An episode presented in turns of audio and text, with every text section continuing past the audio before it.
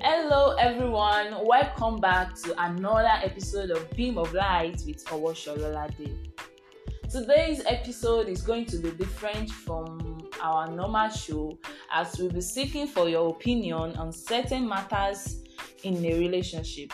So, guys, I have some questions to ask and I would love to get your responses, and your responses would be featured on the next episode. What comes first in a relationship? In a relationship, what what comes first? Do you think age matter? In African culture, almost everybody believe that a man should be older than his partner.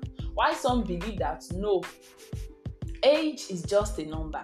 That relationship has to do with love because love is the principal thing and relationship has to do with understanding and maturity.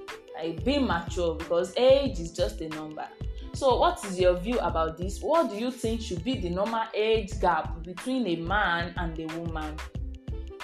So for you to drop your responses you can reach me through my whatsapp number which i'm going to call 090 31 72 74 72 Again, 090 31 72 74 72.